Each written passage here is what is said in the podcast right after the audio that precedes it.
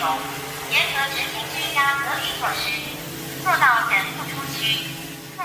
Stellen Sie sich mal vor, Sie schauen aus dem Fenster Ihrer Wohnung und da fliegt eine Drohne vorbei, die trägt einen Lautsprecher. 防控通知内容，严格执行。 Bitte die Durchsage zur Seuchenbekämpfung beachten. Befolgen Sie die Heimquarantänemaßnahmen. Verlassen Sie den Wohncompound nicht. Vermeiden Sie die Rush Hour, wenn Sie Ihre Einkäufe abholen. Klingt gruselig? In China fliegen solche Drohnen herum. Und es gibt Videos davon im Internet, zum Beispiel eben auch das, von dem ich diesen Ton jetzt hier habe. China verfolgt ja eine extrem strenge Corona-Politik, eine Zero-Covid-Strategie. Und immer wieder schickt die Regierung ganze Städte und Gebiete in den Lockdown. Überall werden Menschen ständig desinfiziert. Und ein anderes Video, das ich gefunden habe, zeigt zum Beispiel auch, wie eine Frau am Straßenrand ein Kind gebärt. Offenbar durfte sie nicht ins Krankenhaus, weil sie keinen negativen PCR-Test dabei hatte. Die Frau gebiert hier einfach auf der Lianhua Straße, die Arme. Nebenan ist ein Krankenhaus, aber niemand kümmert sich. Kein Arzt kommt und hilft. Es ist schon da. Der Vater nimmt das Baby auf den Arm, aber niemand kommt aus dem Krankenhaus und hilft. Ja, aber nicht nur Zero-Covid macht den Menschen in China das Leben ziemlich schwer. Die Überwachung der Bürgerinnen und Bürger ist inzwischen ja nahezu total. Ganz wenige trauen sich überhaupt noch zu sagen, was sie denken oder eben zu filmen, was im Land passiert. Dazu kommen dann der Umgang des Regimes mit der Minderheit der Uiguren, die Eskalation mit Taiwan, die sinkende Wirtschaftskraft des Landes. Also in China brodelt es jedenfalls ganz gewaltig. Und verantwortlich für all diese Entwicklungen ist Xi Jinping, der Chef der Kommunistischen Partei und damit ja auch Chinas Staatschef. Morgen am Sonntag beginnt der 20. Parteitag der KP, der Kommunistischen Partei, in Peking in der großen Halle des Volkes. Dieser mehrtägige Parteitag findet alle fünf Jahre statt, ist eine große, pompöse Veranstaltung, bei der es einerseits darum geht, die wichtigsten Führungspersönlichkeiten für die kommenden fünf Jahre zu bestimmen und andererseits die grobe Richtung der Politik vorzuzeichnen. Und was genau bei diesem Parteitag geschehen wird, das ist nicht so ganz klar. Die KP lässt auch kaum Details nach außen dringen. Ähm, sicher ist aber, Xi Jinping will und wird sich zum dritten Mal zum Parteichef wählen lassen. Die Delegierten, die jetzt eingeladen sind zu diesem Parteitag, das sind mehr als 2000, aber eben nicht alle Parteimitglieder, die werden auch immer ausgewählt im Vorfeld und ähm, Beobachterinnen und Beobachter sagen, dass in diesem Jahr ganz besonders darauf geachtet wurde, dass das eben Xi-treue Leute sind.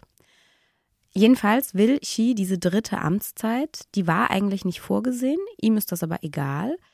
Er hat extra im Vorfeld die Verfassung ändern lassen und es scheint, als strebe er wirklich eine absolute und dauerhafte Herrschaft an. Für uns hier bei Was Jetzt in unserem kleinen Nachrichtenpodcast heißt das jetzt, wir wollen anlässlich dieses Parteitags dringend mal wieder ausführlicher über China sprechen. Es ist Samstag, der 15. Oktober. Das hier ist eine Sonderfolge von Was Jetzt und ich bin Simon Gaul.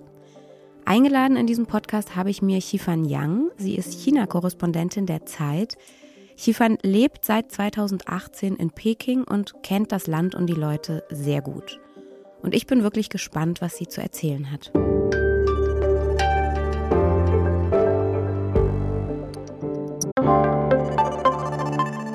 Werbung.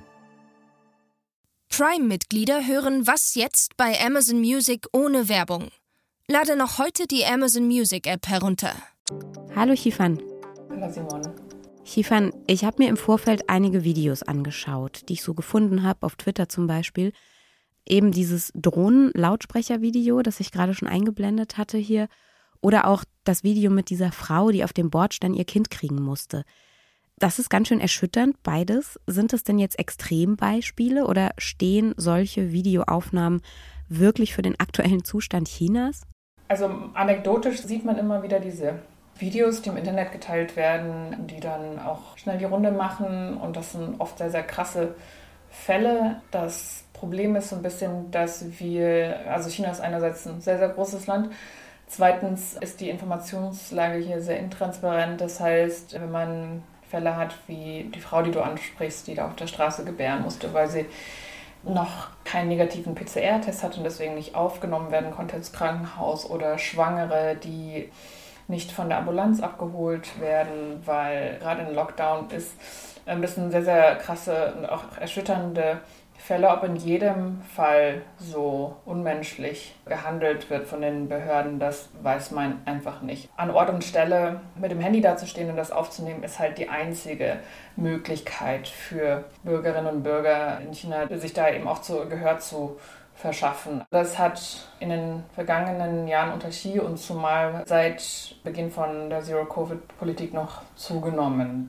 Sobald es zu einer brenzligen Situation mit den Behörden kommt, äh, sind sofort sehr viele Bürgerinnen und Bürger zur Stelle, die ihre Handys auspacken und sofort die Videos ins Netz stellen. Eigentlich ist es ja schon ganz schön beeindruckend, dass die Leute sich das überhaupt noch trauen, wo doch inzwischen wirklich so gut wie jeder Winkel des Landes überwacht wird, oder?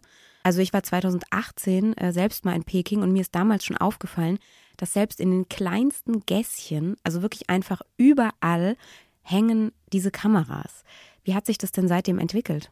Ja, also du sagst es ganz richtig, es gibt eigentlich nur noch ganz, ganz wenige Orte, blinde Flecken äh, des Überwachungsapparats, wo man noch ja, sich unbeobachtet fühlen kann. Also mir geht es ähm, inzwischen auch manchmal so, dass ich dann im Taxi sitze, äh, auch die Redaktion ruft an und wir besprechen irgendein Thema, dann denke ich so, ach, scheiße, eigentlich sitze ich hier gerade im Taxi und vielleicht ähm, warte ich lieber, bis ich aussteige und rufe dann nachher zurück, weil inzwischen ist es so, dass jede Taxifahrt wird inzwischen äh, jetzt einfach mal standardmäßig aufgenommen. Das ist ja ziemlich genau drei, vier Jahre her. Also das hat angefangen äh, kurz nachdem du das letzte Mal in China warst. An vielen Straßenkreuzungen ist es so, dass du Ampeln siehst, an denen nicht nur eine Überwachungskamera hängen, sondern gleich eine ganze Kollektion verschiedener Überwachungskameras. Und was mir jetzt neulich auch auf meiner letzten Recherchereise dann nochmal klar geworden ist, diese ganzen Daten, die der Staat tagtäglich sammelt, das braucht wahnsinnig viele Server und es frisst auch wahnsinnig viel Strom. Und deswegen hast du überall diese Räume mit großen Bildschirmen. Das sind teilweise Wände, wo man dann äh, 52 verschiedene äh, Monitore hat. Das ist ein wahnsinniger Datenverbrauch und auch Stromverbrauch. Und in vielen von diesen, eben von diesen Sicherheitsräumen hast du dann auch riesige Server-Tower, die brummen wie kaputte Kühlschränke, so wie man es eigentlich sonst nur aus so Bitcoin-Fabriken kennt. Und wie ertragen die Menschen das? Ich würde sagen, die meisten Leute haben sich tatsächlich daran äh, gewöhnt, irgendwie damit abgefunden. Man redet sich das natürlich auch gewissermaßen immer schön. Also wir kennen das ja auch bei uns, dass die Leute eigentlich ja Google und Facebook alle ihre Daten schenken. Wenn man dann sie fragt, warum sie das machen, sagen sie so, ja, ich habe ja eh nichts zu verbergen, äh, mir kann ja nichts passieren. Diese Art von Argumentation hört man auch oft in China. Es gibt aber auch zunehmend gerade unter jüngeren Chinesen, auch gebildeten Chinesen, ähm, viele, die denen da zunehmend mulmig wird. Ja, aber äh, es ist einfach so gut wie unmöglich, in China sich dagegen zu wehren. In China gibt es ja im Grunde auch gar keine politische Opposition. Also alle Entscheidungen fällt Staats- und Parteichef Xi Jinping, der sich ja jetzt beim anstehenden Parteitag äh, zum dritten Mal zum Chef wählen lassen will. Kannst du das politische System Chinas noch mal kurz erklären? Ja, es ist ein äh, Einparteiensystem, in dem es gar keine Trennung äh, gibt zwischen Partei und Staat. Die Partei ist der Staat. Ähm, Xi Jinping ist wiederum inzwischen so mächtig in der Partei, dass man sagen kann, Xi Jinping ist die Partei. Also, und in dem Gleichschritt kann man dann am Ende sagen, Xi Jinping ist heute der Staat. Eine Opposition gibt es nicht, wie du richtigerweise sagst. Es gibt schon andere Parteien, das sind aber nur so Alibi-Parteien, die de facto überhaupt keinen Einfluss haben. Das sogenannte Parlament in China, ähm, der Nationale Volkskongress, ist eigentlich nur da, die Entscheidungen der Regierung bzw. von Xi Jinping abzusegnen und zu beklatschen. Es gab dann nach Mao schon eine Art von innerparteilicher Demokratisierung. Ich sage das in Anführungsstrichen, weil auch diese politischen Reformen äh, dann nur so in äh, Gänseschritten verlaufen sind. Aber nach Mao, also in der Ära Deng Xiaoping bis Hu Jintao, das waren insgesamt ja schon dreieinhalb Jahrzehnte. Da hat die Parteiführung schon mehr oder weniger im Kollektiv entschieden. Da wurden die wesentlichen Policy-Entscheidungen im Politbüro getroffen, nach mal mehr oder weniger lebhaften Debatten, ähm, die natürlich nie an die Öffentlichkeit dringen, aber diese Debatten gab es zumindest. Unter Xi Jinping ist es inzwischen so, dass es auch nur Hörensagen, so genau weiß man das ja nicht, weil die chinesische Politik unter Xi Jinping nochmal eine schwärzere Blackbox geworden ist, als sie ohnehin war. Unter Xi Jinping ist es inzwischen so, hört man, dass er sich gar nicht mehr unbedingt mit den ständigen Mitgliedern des Politbüros trifft und diskutiert, sondern es gibt dann Gesetzesentwürfe, die dann schon fertig aus seinem Büro kommen und dann nur noch unter den ständigen Mitgliedern des Politbüros rumgereicht werden. Und da kann man dann vielleicht noch hier eine Notiz dran schreiben und einen Vermerk machen, aber es wird nicht mehr untereinander diskutiert und der Konsens gesucht, sondern die Entscheidung fällt eigentlich nur hier. Du hast ja gerade auch schon angesprochen, dass es nach Mao Versuche gab, das System ein bisschen zumindest, naja, nach außen hin zu demokratisieren. Ein Teil dieser Versuche war ja die Regel, dass der Parteichef maximal zwei Amtszeiten im Amt bleiben darf. Dann soll ein Nachfolger eingeführt und gewählt werden. Diese Regel hat Xi jetzt aber ja außer Kraft gesetzt. Diese Regel wurde nach Maos Tod von Deng Xiaoping eingeführt. Die schlimmen Mao-Jahre sollten eine Lehre für das Land sein. Also nie wieder sollte ein einziger Mann im Land das Sagen haben mit all den katastrophalen Folgen, die das haben kann. Das hat dann auch mehr als drei Jahrzehnte geklappt. Die Vorschrift lautete, dass niemand länger als zwei Amtszeiten Präsident sein darf. Und diese Regel hat äh, Xi 2018 auf dem Nationalen Volkskongress gekippt, indem er das sogenannte Parlament dazu gebracht hat, da eine Verfassungsänderung abzusegnen. Ja, und jetzt gibt es dann doch wieder so einen allmächtigen Alleinherrscher. Also voraussichtlich wird es nicht bei der dritten Amtszeit bleiben, sondern Xi wird sehr wahrscheinlich bis an das Ende seiner Tage Staats- und Parteichef bleiben wollen. Ja, das glaube ich auch. Ich finde auch diese Militärparaden immer total beängstigend. Ich habe mir nochmal das Video der Parade zum 70. Geburtstag Chinas angeschaut und da sieht man ein Riesenaufgebot auf dem Tiananmen-Platz. Erst schießen Kanonen.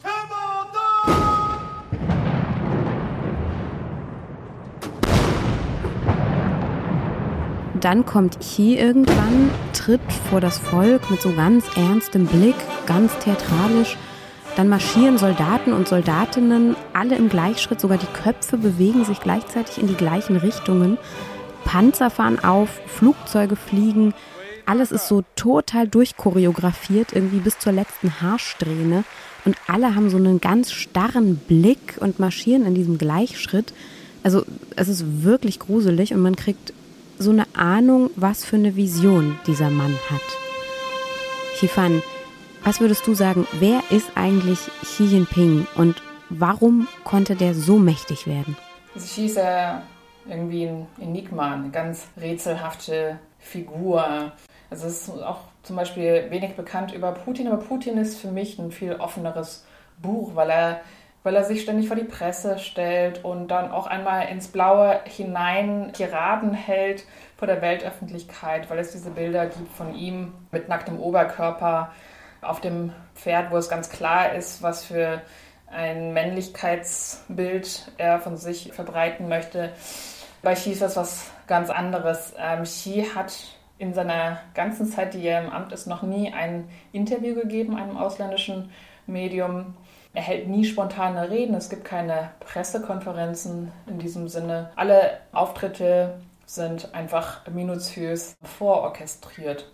Aber so die Eckpunkte seiner Biografie, die kennt man ja zumindest. Kannst du die nochmal sagen? Er ist als Prinzling auf die Welt gekommen. Ja, das müssen wir, glaube ich, ganz kurz nochmal erklären. Also Prinzlinge sind sozusagen der Parteinachwuchs. Das sind die Kinder mächtiger KP-Funktionäre. Sein Vater war ein enger Vertrauter Maus, der dann in Ungnade gefallen ist. Xi hat sich langsam im Parteiapparat hochgearbeitet. Er ist der erste Staatschef, der eine prominente First Lady hat. Peng Liyuan ist eine der bekanntesten Sängerinnen, Schlagersängerinnen in China. Ja, so eine bisschen eine, ältere chinesische Helene Fischer, wenn man so will. All das ist bekannt, aber trotzdem ist es sehr, sehr schwer, diesen Menschen tatsächlich auf den Grund zu kommen, zu verstehen, was ihn antreibt. Und der größte Widerspruch, das, was auch bis heute für mich kaum erklärbar ist, ist, warum er von früh an diesen unbestimmten Aufstiegswillen hatte und warum man ihn auch lange unterschätzt hat. Ähm, es ist nämlich so, dass sein Vater ist ab Ende der 50er und dann spätestens mit der Kulturrevolution, also der war äh, ja eineinhalb Jahrzehnte ein Aussätziger im System. Er war mehr als zehn Jahre inhaftiert, wurde verfolgt, geschlagen, entkam nur sehr, sehr knapp der Todesstrafe, weil Mao ihn ab Ende der 50er Jahre in Verdacht hatte, eine Verschwörung gegen ihn zu betreiben. Unter dieser Verfolgung hat äh, dann auch die ganze Familie gelitten. Sie hat äh, drei Geschwister und dann aus der ersten Ehe seines Vaters gibt es noch eine ältere Halbschwester. All diese Kinder von Xi Senior wurden über Jahre in der Schule gemobbt. Sein Vater war in Haft, die Mutter war nicht zu Hause. Sie hat eine Zeit lang auf der Straße betteln müssen und kam immer wieder in Umerziehungslager für Jugendliche. Also das war eine ganz, ganz traumatische Kindheit. Die ältere Halbschwester von ihm, die ich gerade erwähnt hatte, die hat in dieser Zeit äh, Selbstmord begangen. Eine andere Schwester von ihm ist dann später nach Kanada ausgewandert, ein jüngerer Bruder nach Hongkong. Und das war in der Zeit auch sehr, sehr normal. Also wer so unter dem System gelitten hat, der wendet sich da von dem System ab oder äh, sucht woanders sein Glück. Und es ist einfach sehr, sehr rätselhaft, warum Xi beschlossen hat, erst recht Karriere zu machen in diesem repressiven System und warum er dann, anstatt dieses System zu verändern, am Ende beschlossen hat, genauso repressiv zu werden wie jene, die seiner Familie ein zu viel Leid zugefügt haben.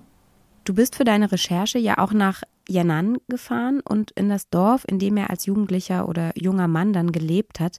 Was hast du da erlebt? Yan'an ist eben die Stadt, wo sein Vater eben von 1935 bis 1945 mit Mao sein Lager hatte. Das war die kommunistische Kommandozentrale sozusagen. Und so ungefähr 45 Minuten von Yan'an entfernt liegt inmitten von gelben Lössbergen das Dorf Liangjiahe. Und in Liangjiahe hat Xi Jinping sieben entscheidende Jahre verbracht. Xi Jinping hat da äh, zwischen 1969 und 1975 gelebt. Also als er äh, 69 dorthin kam, war er gerade mal 15 und als er das Dorf verließ, war er 22 Jahre alt. Und diese sieben Jahre gelten eben als seine prägenden Jugendjahre, die ihn sehr, sehr geformt haben.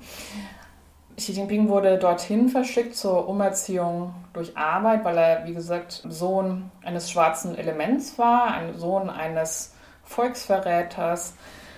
Das äh, muss man sich so vorstellen, dass äh, die Zhiqing wurden die genannt, also intellektuelle Jugendliche, wo die jetzt gar nicht so intellektuell waren, aber eben Jugendliche aus Peking, die eben die Schule besucht hatten, die wohnten da zusammen mit den Bauern in sehr einfachen Verhältnissen. In, äh, Xi Jinping hauste mit fünf anderen Gleichaltrigen in einer Lösshöhle, wo es ziemlich viele Flöhe und andere Insekten gab, wo ja es auch kaum eine richtige Toilette gab, wo es im, im Sommer äh, brüllend heiß und im Winter bitter kalt war. Es sind auch noch einige da, die ihn selbst erlebt haben, zum Beispiel äh, ehemalige Nachbarn, aber man muss sich äh, dieses Dorf heute so vorstellen wie so eine Art Freilichtmuseum, das gleichzeitig ein Open-Air-Gefängnis ist. Bevor man reinkommt, muss man erstmal so eine Gepäckkontrolle wie am Flughafen durchlaufen. Ich musste dann meine Personalien abgeben. Wir hatten die ganze Zeit mehrere Aufpasser hinter uns her, die einen uniformiert, aber auch welche, die in Zivil gekleidet hatten. Mir wurde vorab gleich gesagt, dass in Yangtze keine Interviews erlaubt sind. Und unter diesen Bedingungen, selbst wenn man dann einen ehemaligen ähm, Nachbar von Xi vor sich hat, ist es kaum möglich, ein wirkliches Gespräch zu führen. Aber du hast ja trotzdem dort auch Menschen getroffen. Wie waren denn diese Begegnungen dann? Wir sind dann auf einen äh, interessanten Mann gestoßen, also ein Kioskbetreiber, der hatte an der Kasse ein Schwarz-Weiß-Foto ausliegen, das äh, 1975 geschossen wurde. Das war das Abschiedsfoto, das von dieser Gruppe Jugendlicher aus Peking gemacht wurde, bevor Xi Jinping und seine Kameraden wieder zurück in die Großstadt gegangen sind. Und da waren auch einige gleichaltrige einheimische Jugendliche auf dem Bild. Und dieser Kioskbetreiber war einer dieser einheimischen Jugendlichen. Auf dem Bild ähm, steht er in der Reihe hinter Xi Jinping. Und eigentlich ist es ja etwas, wo man stolz drauf sein könnte. Er sagte dann so, ja, ja, ich bin hier der junge Mann auf dem Bild hinter Xi. Und ähm, Xi war mal mein Nachbar. Als ich dann neugieriger wurde und fragte, ja, und wie war es denn damals, Nachbar von Xi zu sein, ähm, da wurde auf einmal schlagartig äh, nervös, seine Gesichtszüge sind eingefroren und er hat dann das Bild umgedreht und weggeräumt und dann nur noch zwei Sätze hervorgebracht, nämlich, ich kann mich an nichts erinnern, ich habe alles vergessen. Und das war schon sehr, sehr skurril und äh, auch fast ein bisschen unheimlich. Und solche Begegnungen hatte ich in Yangtze äh, mehr als nur einmal. Warum reden die Menschen denn so gar nicht über Xi? Also sie könnten ja auch von ihm schwärmen und sagen, er ist der tollste Mensch, den ich je kannte oder so. Ja, das könnte man meinen, dass das vermeintlich ungefährlich ist. Muss sich das vorstellen, Xi ist inzwischen so mächtig. Es ist zum Beispiel auch so, dass man weder in Yangtze noch woanders ähm, noch Fanartikel von Xi kaufen kann. Keine Becher, wo sein Gesicht drauf zu sehen ist, keine Poster.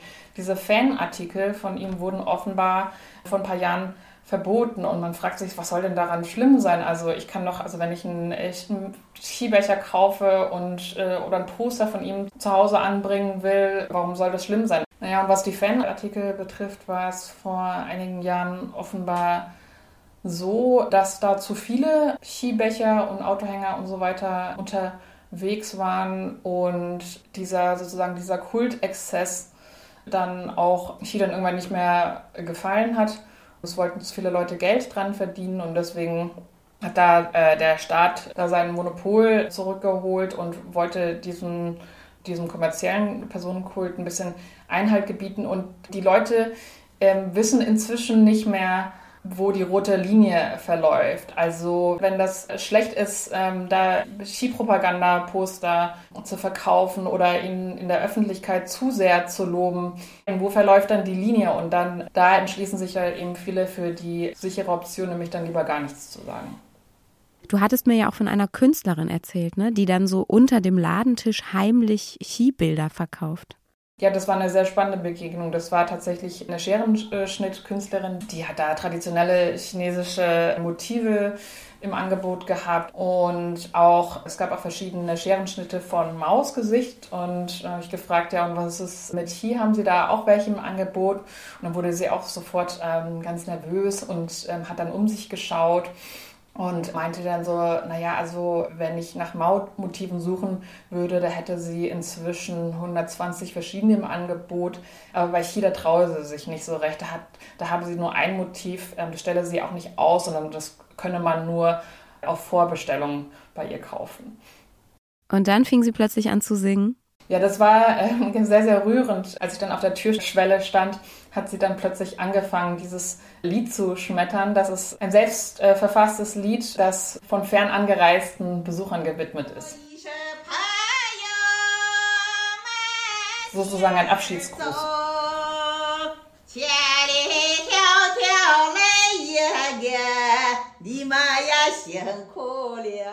Also alles, was du so erzählt hast, finde ich ganz schön deprimierend.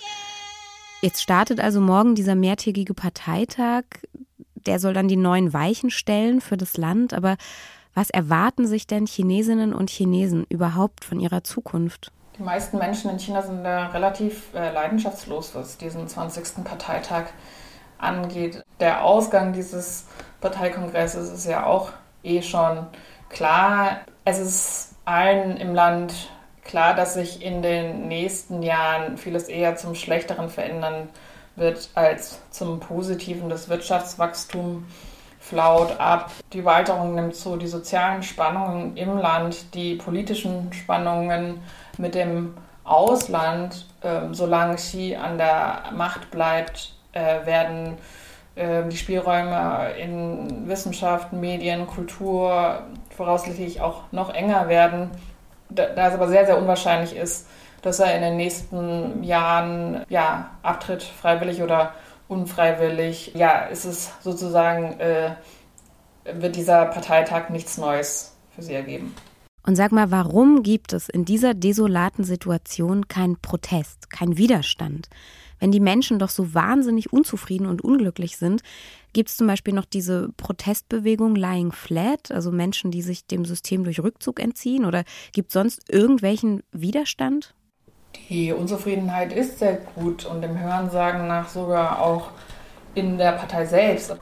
Durch die Ritzen der großen Firewall, also der Zensurmauer, dringt ja auch immer wieder was durch. Zum Beispiel die Videos äh, von Menschen in Städten, die sich im Lockdown befinden, die, die auf die Straße gehen und dann demonstrieren gegen die Zero-Covid-Politik. Menschen, die sich ja sehr kritisch über den ähm, russischen Angriffskrieg in der Ukraine äußern, was wiederum auch eine, ja, eine indirekte Kritik an der Partei ist, ähm, weil Xi Jinping sich ja einigermaßen klar gegen, äh, hinter Putin gestellt hat. Also ähm, da bringt immer mal wieder etwas durch, aber es ist einfach ähm, unter den jetzigen Bedingungen so gut wie unmöglich, dass diese vereinzelten kritischen Stimmen sich zu einer politischen Kraft formieren können. Ähm, du sprachst dann noch ähm, Lying Flat an, also sozusagen äh, die passive Kündigung gegenüber dem System, die sich darin bemerkbar macht, dass viele junge Chinesen äh, nicht mehr Karriere machen wollen, nicht mehr Kinder in die Welt setzen ähm, wollen keine Wohnungen mehr kaufen, also somit äh, den äh, Aufstieg, den wirtschaftlichen Aufstieg des Landes ähm, bestreiten. Das gibt es auch weiterhin. Aber das ist ein äh, stiller Protest und das sind jetzt auch keine Protestformen, die, die tatsächlich wirklich an der Macht von Xi rütteln können. Du hast ja eben schon erwähnt, auch innerhalb der Partei gibt es eine Unzufriedenheit. Wie äußert sich denn die? Du hattest ja zum Beispiel so einen offenen Brief erwähnt. Das war, das war ein offener Brief von drei Hinternbänklern im Volkskongress, äh, Parteikadern aus der Provinz. Es waren äh, drei Kader, die ähm, kaum jemand kennt in China, die es eben dann doch immerhin in sogenannte Parlament äh, gebracht haben. Und die haben äh, zu dritt einen offenen Brief an die Parteiführung geschrieben, dass man es eben nicht übertreiben dürfe mit der Alleinherrschaft und auch mit dem ähm, Personenkult um Xi. Und das war äh, schon ein erstaunlicher äh, Schritt. Also der Brief wurde im August veröffentlicht und das sind so Anzeichen von öffentlicher Kritik, die es nur noch ähm, sehr selten gibt und umso erstaunlicher sind. Und deine Assistentin hat dann bei einem der Unterzeichner ja sogar angerufen. Äh, dieses Gespräch habt ihr aufgezeichnet. Lass uns da mal reinhören. Tut mir sehr leid, aber ich kann nicht mit Ihnen reden. Kann ich fragen, warum? Das kann ich auch nicht sagen. Verzeihung, tut mir leid. Haben Sie die Kontaktdaten von Herrn Dong oder Herrn Ma? Keine Ahnung, ich weiß es nicht. Okay, okay, danke. Auf Wiedersehen. Damit war das ähm, Gespräch dann beendet. Die anderen zwei Verfasser haben wir dann auch noch versucht anzurufen. Es waren nämlich interessanterweise alle drei Handynummern ähm, unterhalb dieses äh, offenen Briefes vermerkt. Ähm, die anderen zwei waren aber nicht mehr unter der Nummer zu erreichen. Was denkst du, was mit den drei Männern jetzt passiert ist? Ich ähm, gehe davon aus, ähm, dass sie eine Verwarnung von der Polizei bekommen haben, die Anweisung, nicht mit Medien zu sprechen, besonders nicht mit ausländischen Medien und dass ähm, sie sehr wahrscheinlich jetzt zumindest bis Ende des Parteikongresses unter Hausarrest sitzen oder ähm, von Regimeleuten äh, ja irgendwo in einen anderen Landesteil gebracht wurden. Es gibt auf Chinesisch da den ähm, sehr äh, bezeichnenden Begriff Beilüyo. Beilüyo heißt, ich wurde gereist. Also ähm, ich reise nicht aktiv, sondern ich reise im Passiv. Und das ist eine, ein ironischer Begriff für ja, die Situation, wenn Dissident oder ähm, ja, ein Parteikritiker äh, Besuch bekommt von Regimeleuten, die dann einen in ein Auto setzen und oft fahren die dann mit einem äh, für ein äh, paar Wochen in eine Touristengegend und das ist äh, anders als ein Gefängnis, aber das ist eben ja auch eine Form von sagen wir mal so, das ist eine angenehmere Form der Freiheitsberaubung, als äh, jetzt äh, direkt in ein Gefängnis gebracht zu werden. Lass uns noch mal kurz auf das Thema Widerstand der einfachen Leute schauen. Interessant fand ich auch, dass trotz der Propaganda des Regimes und trotz der strengen Zensur ja Informationen durchsickern zu den Leuten. Und offenbar fangen ja auch manche an, äh, Fragen zu stellen. 我想问一下，那么外国、德国、美国 Ich möchte etwas fragen. Im Ausland, in Deutschland, in den USA, wo es jeden Tag Zehntausende, Hunderttausende Neuinfizierte gibt, haben die Leute da keine Angst?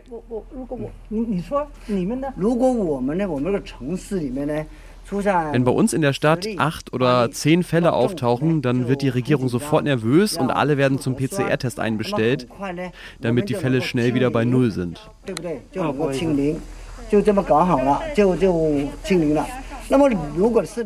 Ja, das war auch eine Begegnung in Yangjiahe. Ähm, ich stand da mit ähm, zwei niederländischen Kollegen äh, da im Hof und auf einmal kommt ein älterer Mann, so äh, Anfang 50, auf uns zu, sehr direkt und ähm, beginnt seinen äh, Auftritt so, indem er sagt, er, ja, ich möchte hier mal eine Frage stellen und zwar, wie ist das eigentlich inzwischen mit Corona? Im Ausland? Ähm, wie ist das wirklich?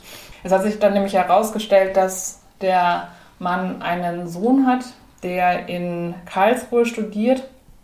Ähm, den Sohn hat er seit drei Jahren äh, nicht mehr besuchen können. Und äh, man sieht aber ganz klar ähm, an diesem Mann, also der war jetzt sicherlich nicht besonders äh, wohlhabend, auch nicht übermäßig gebildet, aber allein dadurch, dass er äh, selbst äh, familiäre Verbindungen ins Ausland hat und zumal ähm, nach Deutschland, das hat eben dazu geführt, dass dieser Mann sich Fragen gestellt hat und auch eben nicht mehr bereit war, die Regimepropaganda eins zu eins zu glauben. Also auch solche Leute, die sich früher vielleicht nicht so viele Fragen gestellt haben. Das gibt ja trotz allem auch irgendwie ein bisschen Hoffnung, finde ich. Chiefern, leider geht unsere Zeit hier im Podcast jetzt aber schon bald zu Ende. Lass uns doch noch mal diese letzten Minuten nutzen und auf die internationale Ebene schauen. Also China schottet sich ja einerseits total ab, Gleichzeitig sind die wirtschaftlichen Verflechtungen aber nach wie vor sehr groß. In einem Text, der in der Zeit dazu kürzlich erschienen ist, da war sogar die Rede von einer Abhängigkeit und China wurde beschrieben wie so eine regelrechte Droge. Ähm, was also bedeutet das, was Xi sich da gerade aufbaut in China? Was bedeutet es für die Weltpolitik und was bedeutet es auch für uns in Deutschland?